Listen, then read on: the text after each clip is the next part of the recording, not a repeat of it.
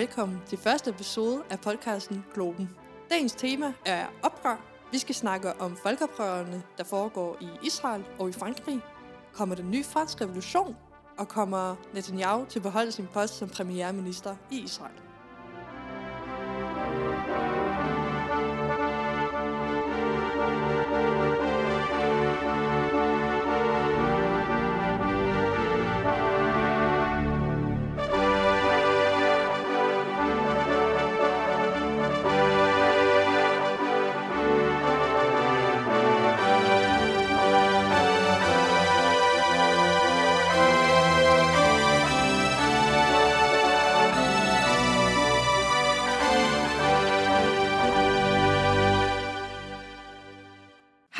Og velkommen til podcasten Globen. Vi er en ny podcast fra Aarhus Studenterradio, Radio, og vi vil hver uge snakke om nyhedshistorie fra udlandet, som vi ønsker at gå i dybden med ud fra vores faglige baggrund i globale studier. Og mit navn er Maja, og ved min side her har jeg... Inger. Hej. Inger. og vi er begge to studerende på Aarhus Universitet, og vi kender hinanden fra vores tilvalg i Addressing Global Challenges. Og her i første afsnit vil vi lige starte med Øh, introducere os selv. Mit navn er Maja, og jeg har en faglig baggrund i fransk sprog, litteratur og kultur her fra Aarhus Universitet. Det er et fag, som handler meget om øh, Frankrigs historie, deres grammatik, øh, litteraturen, øh, men det, som egentlig har fanget min interesse mest, er det aktuelle franske samfund, og generelt kigge på øh, det franske perspektiv i det moderne Europa, men også Afrika er et kontinent, som jeg øh, interesserer mig rigtig meget for. Og så er jeg desuden også forkvinde i Europæisk Ungdom her i Aarhus. Det er en ungdomsorganisation, der snakker om EU. Øh, så der har jeg også et stort fagligt fokus, og kommer nok også til at snakke rigtig meget om Frankrig i den her podcast. Men det er også bare meget, meget godt. Ja, det er jo, det er jo et spændende land. Det er det sgu. Men øh, hvem er du, Inger? Jamen, mit navn er Inger. Jeg er jo fra et af de få lande i Europa, der ikke er medlem af EU. øh, så EU ikke, fylder ikke så meget i mit liv, som det gør hos mig. Men øh, ja, jeg er jo norsk. Det er min baggrund, så måske jeg kommer til at trække lidt mere på nogle sådan referencer fra nogen, der står uden for EU. Det kan jo blive spændende i løbet af den her podcast-serie. Men i hvert fald, jeg har en baggrund i idéhistorie, som man måske vil se på det sådan lidt et nichefag, fordi der er ret få, der ved, hvad vi faktisk laver, og vi er også ret få, der bliver uddannet inden for idéhistorie. Men samtidig så er idéhistorie et meget bredt fag, hvor man kan lave helt vildt meget. Og det er måske lidt paradoxalt. På det historie, så kan man dykke ned i alt fra meget svær og tung filosofi fra antikken og frem til moderne tænkere som Sartre og Nietzsche. Men jeg har nok valgt at gå en lidt anden vej. Øh, så mit favoritområde inden for idéhistorie, det er det, der handler om nutidig idéhistorie, og også mere moderne idéhistorie, som kan linkes op til politisk idéhistorie, retshistorie, og måske alt dem, man kan lægge inden for statskundskabelige øh, fagområder, øh, men så i en idehistorisk kontekst.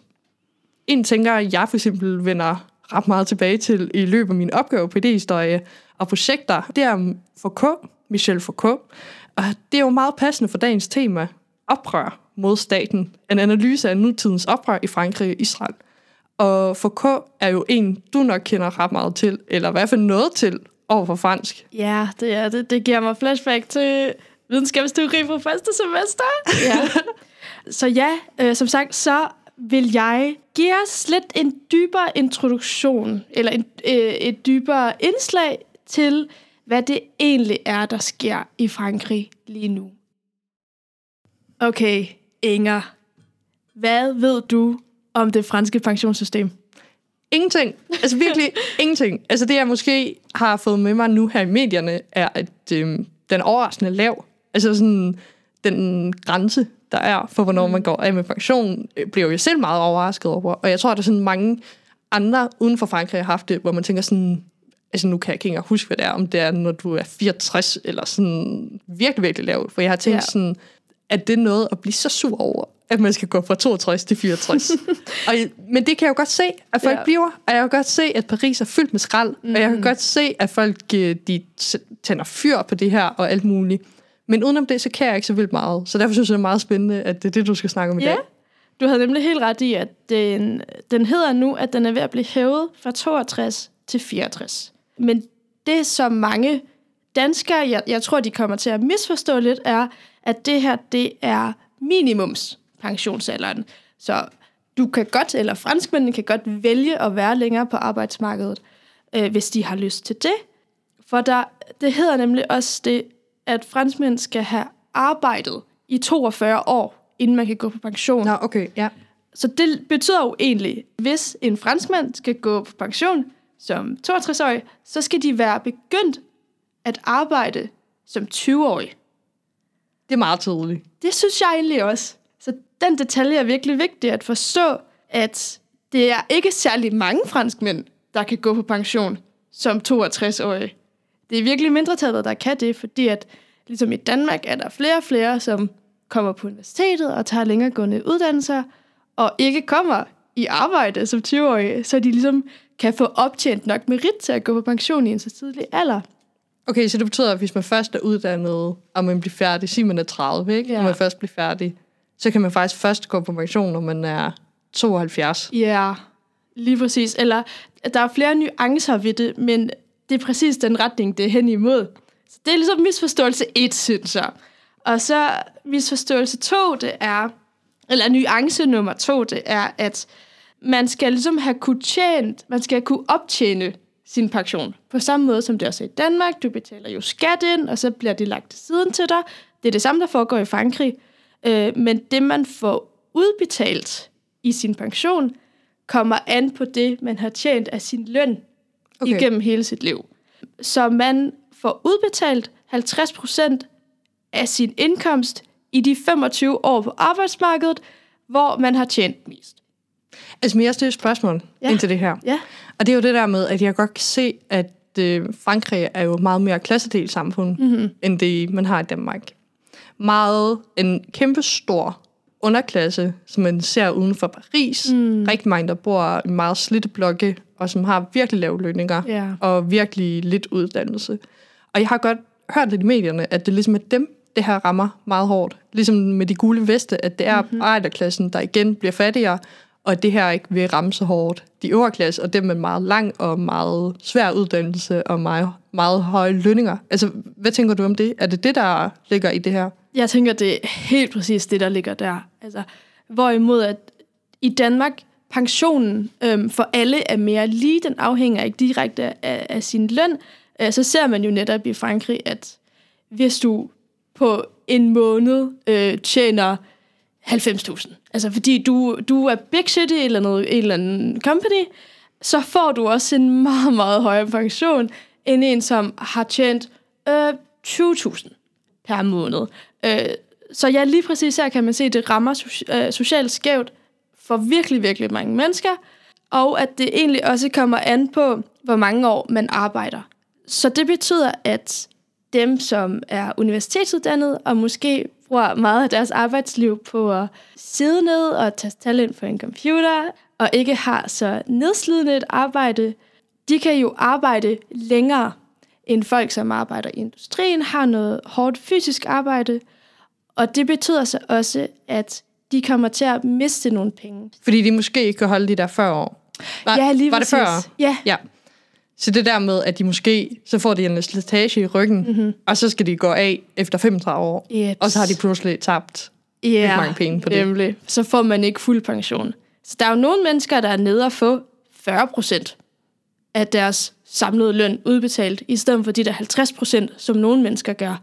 Så der var virkelig mange faktorer, der kommer an på, hvor mange penge de får udbetalt. Så du har haft en lavere lønning i løbet af dit liv, mm-hmm. og du bliver nødt til at gå af tidligere, fordi dit arbejde var meget hårdt, og så får du så bliver du ligesom straffet Yes, ved at præcis. få endnu lavere Nemlig. pension igen. Ja. Ja. Lige præcis. Og de højt uddannede, der ikke har haft særlig fysisk nedslidende jobs, er dem, der får de høje pensioner.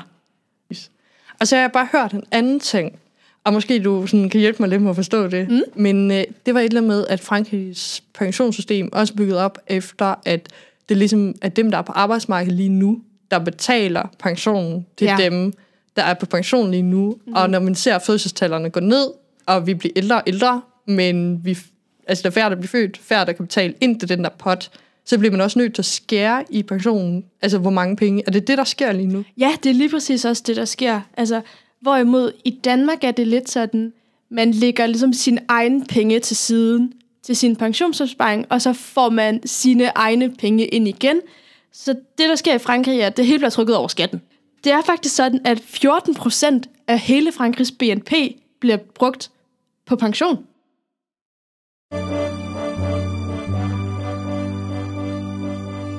Non. Rien de rien. Non. Je regrette rien. Som en, der virkelig ikke læser franske nyheder, så har jeg ligesom fået alt mit, øh, alt jeg kan se er sådan had mod præsidenten Macron. Det kommer til mig via memes på Instagram. så kan du ikke forklare sådan, hvad er hans position i Frankrig lige nu? Og hvorfor er det ligesom lige ham, alle hedder på, og ikke sådan selve systemet? Fordi det lyder som meget sådan byråkratisk ting, at man tænker sådan, jamen vi bliver nødt til at gøre noget, fordi vi bliver flere ældre og Mhm. færre, der bliver født, så vi bliver jo nødt til at gøre noget ved det her. Men hvorfor hader alle ligesom ham, virker det som, som person? Altså er det bare fordi, han er præsidenten, der har man har ansigtet udad på, eller er det faktisk noget, han har gjort galt? Ja, altså Macron han bliver set meget som de rige, veluddannedes præsident. Altså han har lavet mange reformer, som har gavnet dem. Han har blandt andet øh, fjernet afskatten. Så der er også lidt der med, at de rige bliver rigere, og de fattigere bliver fattigere. Og det er jo sådan aldrig rigtigt i Frankrig, vi ser en præsident, som er særlig populær. Altså, det er ikke rigtig noget, de har kultur for at sådan, øh, være fan af deres præsidenter, selvom det, de har selv har valgt at vinde demokratisk. Men ja, Macron han er i rigtig meget modvind. Og det er heller ikke, fordi jeg selv er kæmpe stor fan af ham, men jeg kan jo godt se, hvad hans projekt går ud på. Altså, fordi Og for Der en, er der ikke- bare virkelig ikke ved, Ja. hvad hans projekt går ud på. Ja. Kan du ikke lige sådan kort fortælle, sådan, hvad er det, hans projekt Jo. går ud på? Altså alt det her, altså grunden til, at de har lavet det her pensionsreform, er jo fordi, at det er for dyrt i længden. Altså, når ældrebyrden bliver så stor, så kommer der bare ikke til at være penge nok i det franske BNP til at, at kunne budgettere på samme måde, som de gør nu. Så derfor lyder det jo egentlig meget logisk. Altså, hvis franskmændene arbejder længere, så kommer de til at betale mere skat. Det er penge til, til budgettet. Det hele er fint. Men det, som man så også kan kritisere ved det her reformsprojekt, det er, hvorfor vælger man at skære i pensionen, eller ændre ting på pensionen, når der også er andre områder i samfundet, man kunne tage nogle penge ind fra. Frankrig har blandt andet ikke sådan rigtig en topskat. Altså, de normale borgere betaler så den cirka samme skattetryk, som vi har her i Danmark. Men virksomhedsskatten er heller ikke rigtig noget, der er så høj som i Danmark. Og ja, som jeg sagde før, topskat findes overhovedet ikke, fordi dem, der øh, tjener rigtig mange penge ind til det franske samfund. Så det er også derfor, jeg tænker helt klart, at der er så mange franskmænd, der netop går på gaden, med ser de her kæmpe store demonstrationer. Det er fordi, man tænker, jamen hvorfor er det lige her?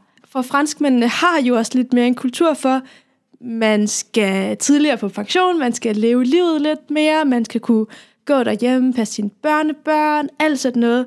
Og så ved at tvinge folk til at arbejde længere og, og nedslide sig selv endnu mere, det rammer bare kulturelt skævt i forhold til det her samfund, som er lidt mere laissez-faire, når det kommer til, hvilke forpligtelser man har i sin alderdom. Det lyder meget... Ja, Ja. Det, det kan vi godt se. Det tror jeg heller ikke er sådan noget, man hører så meget om. Eller sådan, selvfølgelig så, når man tænker på en franskmand, så tænker jeg sådan rødvin og en smøg. Ja, det det er livsnydelse over mm. sådan livskvantitet. Ja, mm-hmm. Altså, det er om at hygge sig lige nu, Yes. agtigt, i stedet for.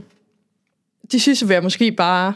Øh, og det kan godt være, at det lyder så dumt, Ej, jeg kom med det. lige nu. Kom med det. Men øh, tænker du, at det brygger op til en ny fransk revolution? Oh, okay, okay. Det, det åbner sig lidt en lidt anden diskussion. For at få den her pensionsreform igennem, så har Macron brugt en paragraf i grundloven, der hedder artikel 49,3, som giver præsidenten muligheden for at kunne få lov stemt igennem, uden at de skal stemmes igennem i parlamentet.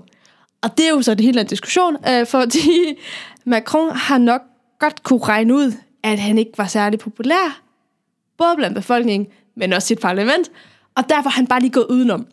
Det lyder jo ikke særlig demokratisk at vælge at gøre sådan noget, så, så derfor er der også en lille snak om, okay, kunne man gå hen og lave et mistillidsvotum?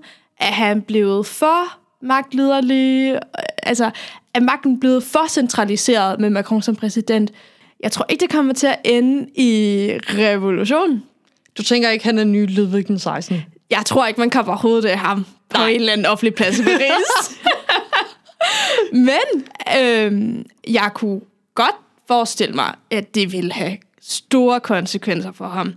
Der er fire år til franskmændene skal til valg igen. Man sidder i fem år, han blev valgt ind sidste år igen. Så der er tid til, men øh, det kunne godt tegne sig, at øh, vi får en, en lidt mere højorienteret præsident næste gang. Blandt andet Marine Le Pen kommer vel nok til at stille op igen mod ham. Og jeg kunne ikke forestille mig, at han blev genvalgt. Så jeg ser uh, en højredrejning af det franske samfund som et resultat af det her. Men jeg ser ikke som om, at det bliver enden på det franske velfærdssamfund.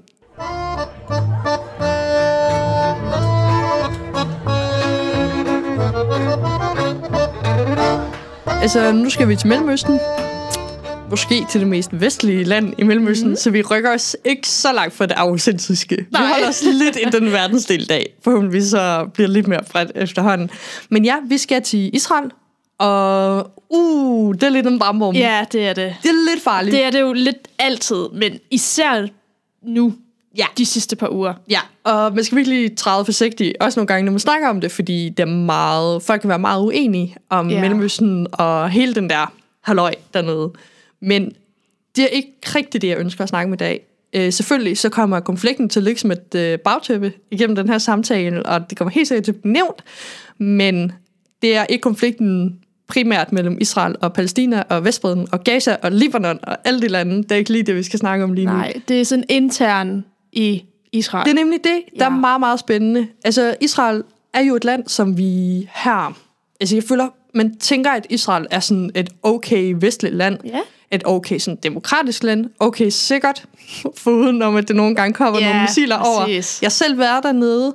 Jeg har selv været på Vestbredden. Det er sådan en ting, jeg tænker er meget vigtigt, at jeg nævner, mm. er, at jeg nok også er lidt præget af den her konflikt selv, fordi jeg har været øh, primært over på Vestbredden, primært blandt palæstinenser, men jeg har også set det fra israelernes side. Mm-hmm. Men det, der er meget spændende med det, der sker i Israel lige nu, er, at det faktisk er en indre konflikt. Fordi tit, når man øh, tænker på Israel, og man hører om Vestbredden, og man hører om alt, der sker i Mellemøsten, så tænker man tit, at... Øh, eller man tænker ikke, man hører ligesom kun om, at nu er der skudt nogle missiler fra Gaza over Israel, eller der er skudt noget fra Israel over i Gaza eller på Vestbredden, og der er nogle palæstinenser, der er blevet skudt og dræbt, og der er settlements, og der er alt, der sker dernede. Men lige nu, så er det jo faktisk en indre konflikt, der brygger op i Israel. Og det kommer faktisk af, at Netanyahu her tidligere i år, så introducerede han et nyt lovforslag, der betyder, at han vil indskrænke autoriteten til landets højesteret. Ja, okay. Og med det, så ønsker han også at give regeringen meget større mulighed for at udvælge de dommere, de gerne vil have ind i højesteret, som så er med på at godkende lovforslag. Og han vil også indskrænke højesterets mulighed for at annullere og fjerne love, som øh, ligesom regeringen gerne vil have ind, eller som regeringen har fået sat ind. Okay, så han kan få sine venner ind i ja. Højesteret, og så sige til dem, I skal dømme efter, hvad jeg siger. Ja, det kan han. Okay. Altså, han bliver mere autoritær. Det betyder, at man mister den her lidt øh, tredeling af magten, mm-hmm. som er meget, meget vigtig, og som jeg som idéhistoriker har haft rigtig meget om, og som de aller, aller fleste, der lytter til, helt sikkert også kender til. Men øh, en lille recap på, hvad en tredeling af magten går ud på. Og det er, så skal vi faktisk hele vejen tilbage til det 17. århundrede. Og det er der, man får magtdelingsskillslæren, eller sådan det der første begreb om uh, magtfordeling. Og den første, der ligesom begynder at snakke om det her, det er John Locke. Han tager ligesom op det der med, at man skal få en tredeling af magten, eller han starter faktisk ud med en fjerde, man skal have en firedeling af magten. okay. Og så er det Montesquieu, der sådan ligesom spinner videre på det her, og det er ham, der ligesom kommer til sidst med de definerede tre delinger af magten, og selve magtfordelingsbegrebet stammer også fra ham. Og der har vi jo så, som rigtig mange kender, nok øh, den lovgivende magt, og det er ligesom de folkevalgte, og de folkevalgte er jo så valgt folket. Mm. Det er meget vigtigt. Så har man den uddøvende magten, og den ligger hos Montesquieu, så ligger den hos kongen, men i dag, så ligger Ja. den hos regeringen. ja. Og så har man domsmagten, og den skal så ligge ved en domstol, som han mente skulle være sammensat af personer, der var valgt ved lodtrækning, Okay. og de heller ikke skulle sidde så lang tid. Og det er sådan lidt sådan, vi har det her i Skandinavien. Altså, jeg er ikke 100% sikker på, hvordan man bliver valgt ind i højesteret her, men der er fald en meget mere demokratisk måde at gøre det på, end for eksempel så som i USA, hvor Ja. man har det, at præsidenten jo faktisk vælger, hvem der skal sidde der. Og det er jo det der kæmpe meget halvøj, der skete efter Trump og USA, hvor han fik ind nogle meget højere konservative ind, og de kan sidde hele livet. Ja, man, man ser vel indtil man dør. Man sidder indtil man dør, Ja. ja. eller man selv vælger at trække sig. Men det er jo ingen af dem, der gør. Altså, de, de dør som sådan 85-årige. Og det betyder, at der er nogle meget, meget gamle mennesker, der måske ikke er i kontakt med den verden, de skal ligesom give lov til. Og de er tit meget veluddannede, meget hvide, meget mænd, og nu også meget konservative. Ja, det er vel det, vi har set ved abortrettighederne i USA. Ja, Ja. Og det er jo en helt anden diskussion, Ja. men det viser noget om, hvilken retning Israel er på vej i. Mm-hmm. Om det er jo heller ikke til stik under en stol, at Israel har meget tætte alliancer med USA også. Og det er meget vigtige arbejdspartnere øh, i det her verdens... Øh, alt, der sker inden for politik. Så derfor så tænker jeg, sådan, at det var en vigtig ting at nævne i hvert fald, at de begynder at ligne mere og mere på USA i deres højesteretsmåder. Hvordan har den israelske befolkning så taget imod det her lovforslag? Det er jo det, der er spændende. Israel er jo et virkelig lille land. Det består primært af jødiske borgere, altså jødiske israeler, men har også en befolkningsprocent, som jeg tror hedder cirka 20 procent, der er palæstinenser. Men øh, de har også lidt nogle andre rettigheder. Men primært så er det jøder, der bor dernede. Der er folk fra Israel enten født, der er rigtig mange, der indvandrer til Israel, føler sig tryggere dernede. Det kan man også godt forstå, fordi at øh, antisemitismen er også på vej op i Europa og andre steder i verden. Men Israel er på mange måder et meget liberalt land. Der er rigtig mange, der føler sig meget sikre. For eksempel homoseksuelle i Tel Aviv har det rigtig godt. Mm. Men du skal ikke så langt uden for bykernen, før man kommer til meget ortodoxe områder, hvor man så har de der meget velkendte jødiske, altså hvor man kan se, at de går med kibber, og de har de her store hatte på, og de øh, alle mulige, og de lever meget mere konservativt. Og det er ligesom dem, Benjamin Netanyahu rækker en hånd ud til. Så derfor begynder også hans regering at blive meget mere højrevride og meget, meget mere konservativ. Så det, man kan se nu her, i modsætning til tidligere, er, at, som du har sagt, rigtig mange går på gaden. 10.000vis går på gaden. Altså gaderne er fyldt i alle de store byer af de her meget velkendte hvide og blå flag. Jeg har set i nyhederne, at der var en generel strække for en uge, halvanden uge siden. Helt hvad, rigtigt. Hvad er det? Altså, generalstrækken, den går så ud på, at der er flere, der så har hivet sig med på den her bølge. Der er ikke bare de meget øh, liberale israelske jøder, der går på gaden. Det er så også lufthavne strækker, rigtig mange forretninger strækker, man har set skole, der er ude af drift, banke er ude af drift, og derfor er så landet meget, meget lam, lammet i den her periode. Og derfor kan man også godt se, at Netanyahu, han har gået ud, og så har han sagt sådan, okay, jeg er villig til at sætte det her lidt på pause, så. Okay. alle kan blive enige om at stå mm-hmm. bag min lov -agtig. Han kunne godt se, at han ikke var så populær. Det kunne han virkelig godt se. Og Benjamin Netanyahu, han er heller ikke så populær i udgangspunktet hos mange. Altså, han har rigtig mange korruptionssager rettet mod sig. Han skulle også øh, i retten nu her, tror jeg. Nå? Ja, så det er også en anden ting, der er meget vigtig at vide, når man snakker om det her, er ikke bare, at han ønsker at ligesom få sin lov igennem hos højesteret. Han vil også gerne have en anden lov igennem, som betyder, at man værner meget mere om statsministeren i Israel. Nå, okay. Den har Øh. han så lige skrevet. Ja, den har han lige sådan fået smidt ind.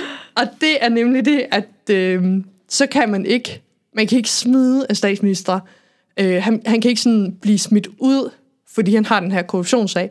Så skal det handle om, at Knesset, øh, de skal have to af tre stemme, og så skal de stemme, om han ligesom har blevet psykisk syg nok. Eller sådan, det er kun den måde, man ligesom kan smide en statsminister på. Det er, hvis man tænker, at det ikke er tilregneligt at have den statsminister. Så ikke noget, hvis de har en, en dom på sit navn. Nej, det er nej. sådan mentalt Nej. helbred. Altså, han kan ikke, han kan ikke øh, sådan blive smidt ud som statsminister, fordi at han så skal møde i retten, og så blive dømt der for korruptionssag. Okay, så kan man også lige tænke om, det er noget, som kommer til at være realistisk, at det, det nogensinde kommer til at ske. Der er vel også en grund til, at han har foreslået den her lovændring, fordi han godt ved, at det giver ham selv fuldkommen immunitet, og, og, og kan blive ved med at, at prøve at få trumfet ting igennem, som er så upopulære, at folk netop holder generalstrækker for at vise ham, at det er ikke sådan, befolkningen vil have det. Nej, og det er også rigtig mange, der har sagt, at sådan, det holder ikke bare, at han ikke får den her lov igennem. Der er rigtig mange, der også synes, at han skal gå af, at han ikke skal være statsminister længere, at han skal stille sig selv til ansvar for de handlinger, og altså hele det her uro, han har sat landet i, de tænker sådan, nok er nok, det skal ikke være mere, du skal ud.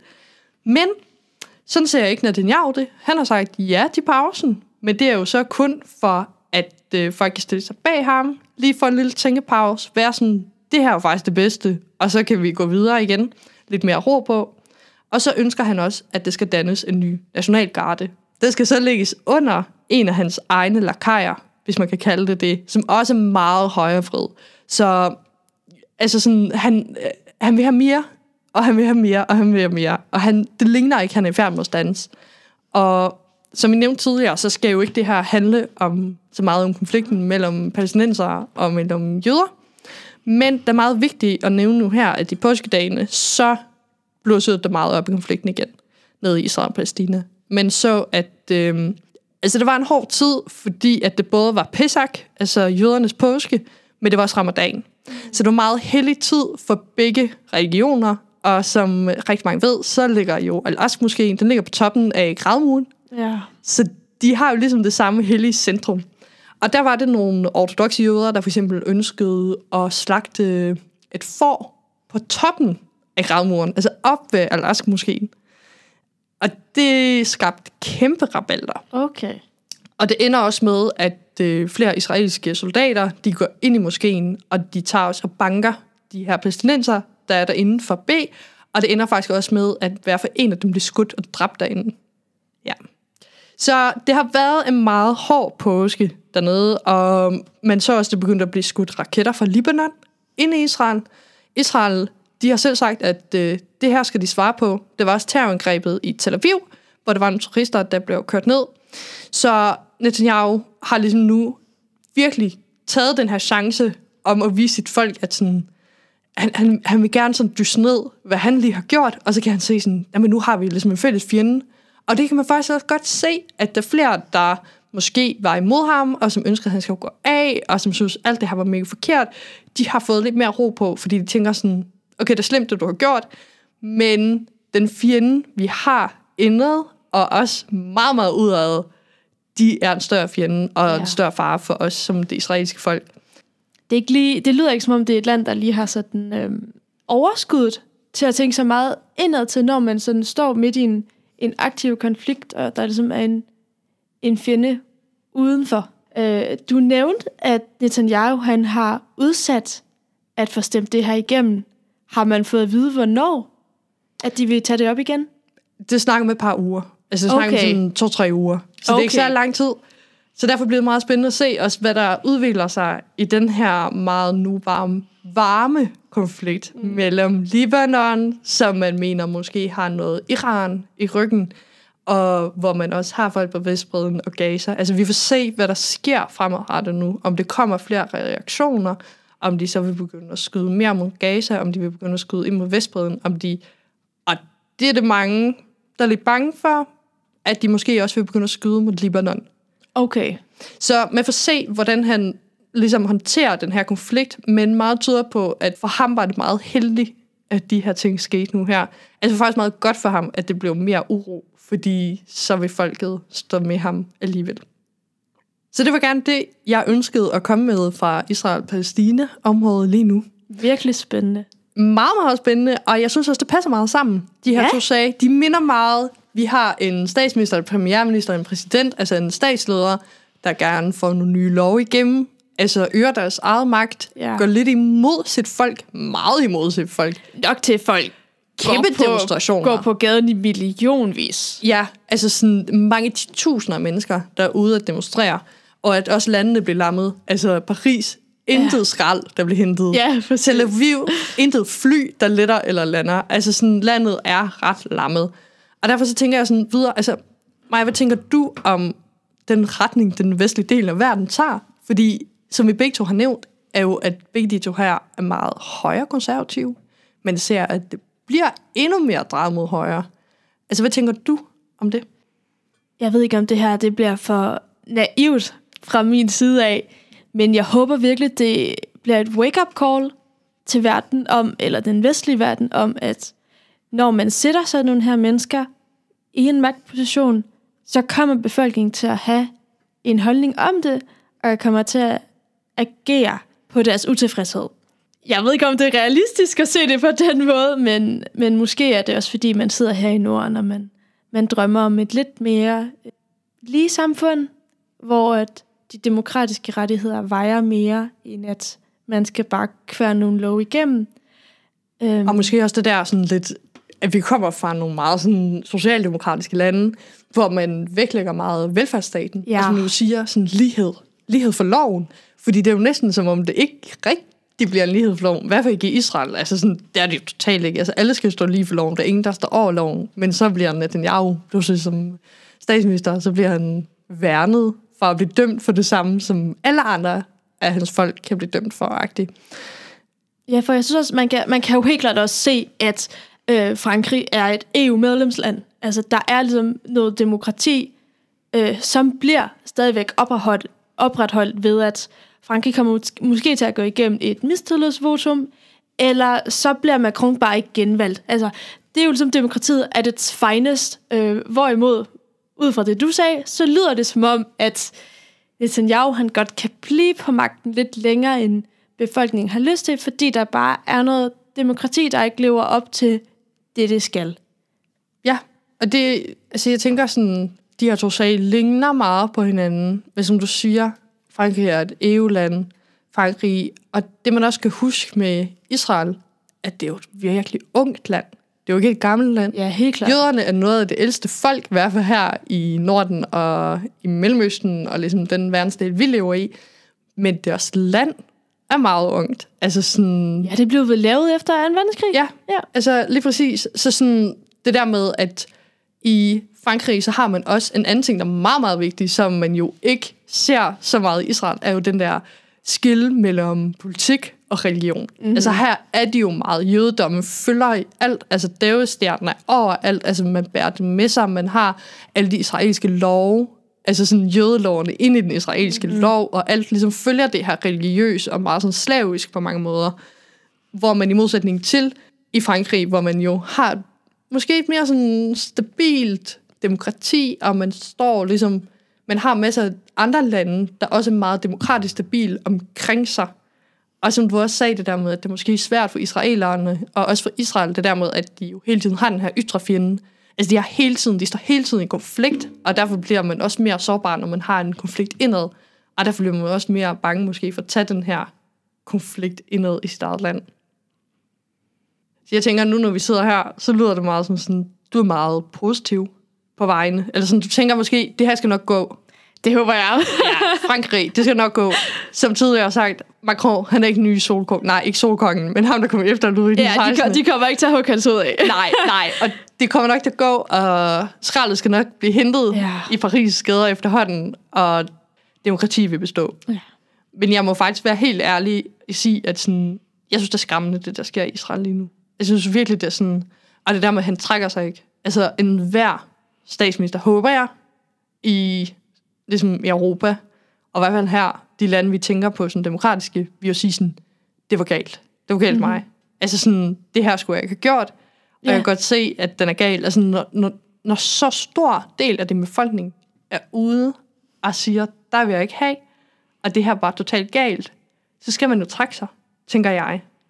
Jeg tror virkelig, de næste par år, måske de næste par årtier, kommer til at vise os endnu flere oprør rundt omkring i verden, når at folk bliver mere og mere moderne og får mere og mere styr på, hvad deres egne rettigheder er, hvor går deres grænser fra, hvad for noget lort man vil tage fra ordensmagten, så tror jeg, vi kommer til at se større bølger af folk, der går fra gaden. Og det tænker jeg også kommer af den der polarisering, mm. vi lever i lige nu. Altså sådan, som tidligere nævnt, USA, kæmpe polariseret land. Mm. Man har venstresiden, og man har højresiden, og man har ligesom ikke en midte mere.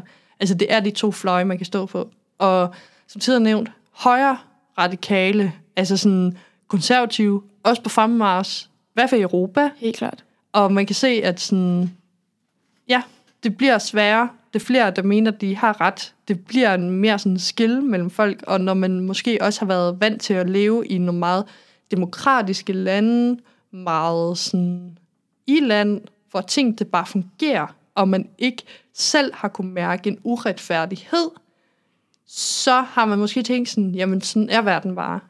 Men vi er nødt til nu efterhånden vågne op og tænke, at demokratiet er ikke bare noget, man har fået og blevet givet. Det er virkelig noget, man selv har taget. Altså det er taget med magt, og det er noget, man skal kæmpe for, og det er noget, man virkelig skal værne om, og man skal være meget, meget bevidst om, at det skal så lidt til, før det forsvinder igen.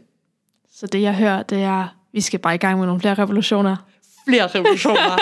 ud på gaden. Altså jeg støtter alle dem i Israel, der Ja. går ud, selvom man måske ikke er enig politisk om alt, så tænker jeg, det er mega fedt, at folk går derud, råb op, sig ifra, når du mener, at du bliver udsat for uret. Altså, måske ikke sætte ild til skrald øh, ved nogle gamle værnede bygninger i Paris, men altså virkelig sådan råb op Ja. ja. og sig, at nok er nok. Tusind tak for at lytte med til vores første episode af Globen Podcast. Vi er super glade for, at I lyttede med. Og øh, vi er tilbage i næste uge, Ja, hvor vi har to nye emner med fra verdenssituationen, så vi giver jer en update på. Ja, og det kan vi desværre ikke give en preview på, for jeg ved ikke, hvad det bliver nu. Øh, altså, nyhedsbilledet ændrer sig hele tiden, og det kan komme noget meget, meget spændende Ja. lige om hjørnet. Men øh, vi er glade i hvert fald til, at øh, I lytter med igen i næste uge. Så I må have det godt indtil da. Vi ses! Vi ses!